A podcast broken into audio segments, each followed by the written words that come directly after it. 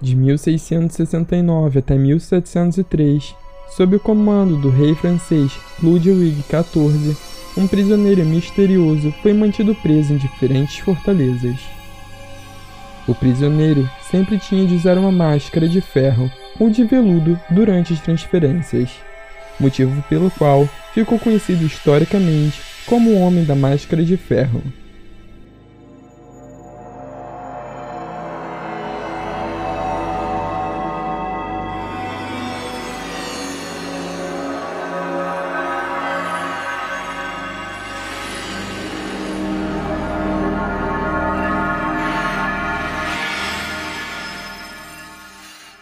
Ele até tinha um tratamento privilegiado, mas não podia se comunicar com ninguém sob pena de morte.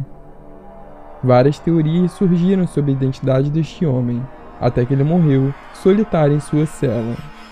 Muitos pensavam que seria o irmão gêmeo de Ludwig XIV, que teria sido impedido de ascender o trono.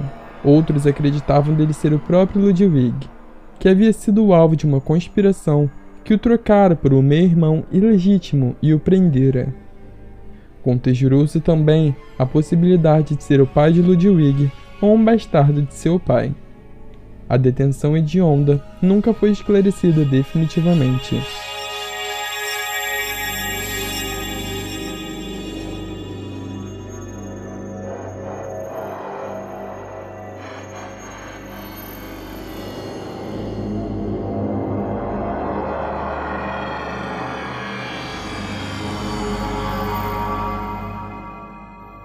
Eu sou Marcelo Júnior e a você que me escuta, meu muito obrigado e um grande abraço.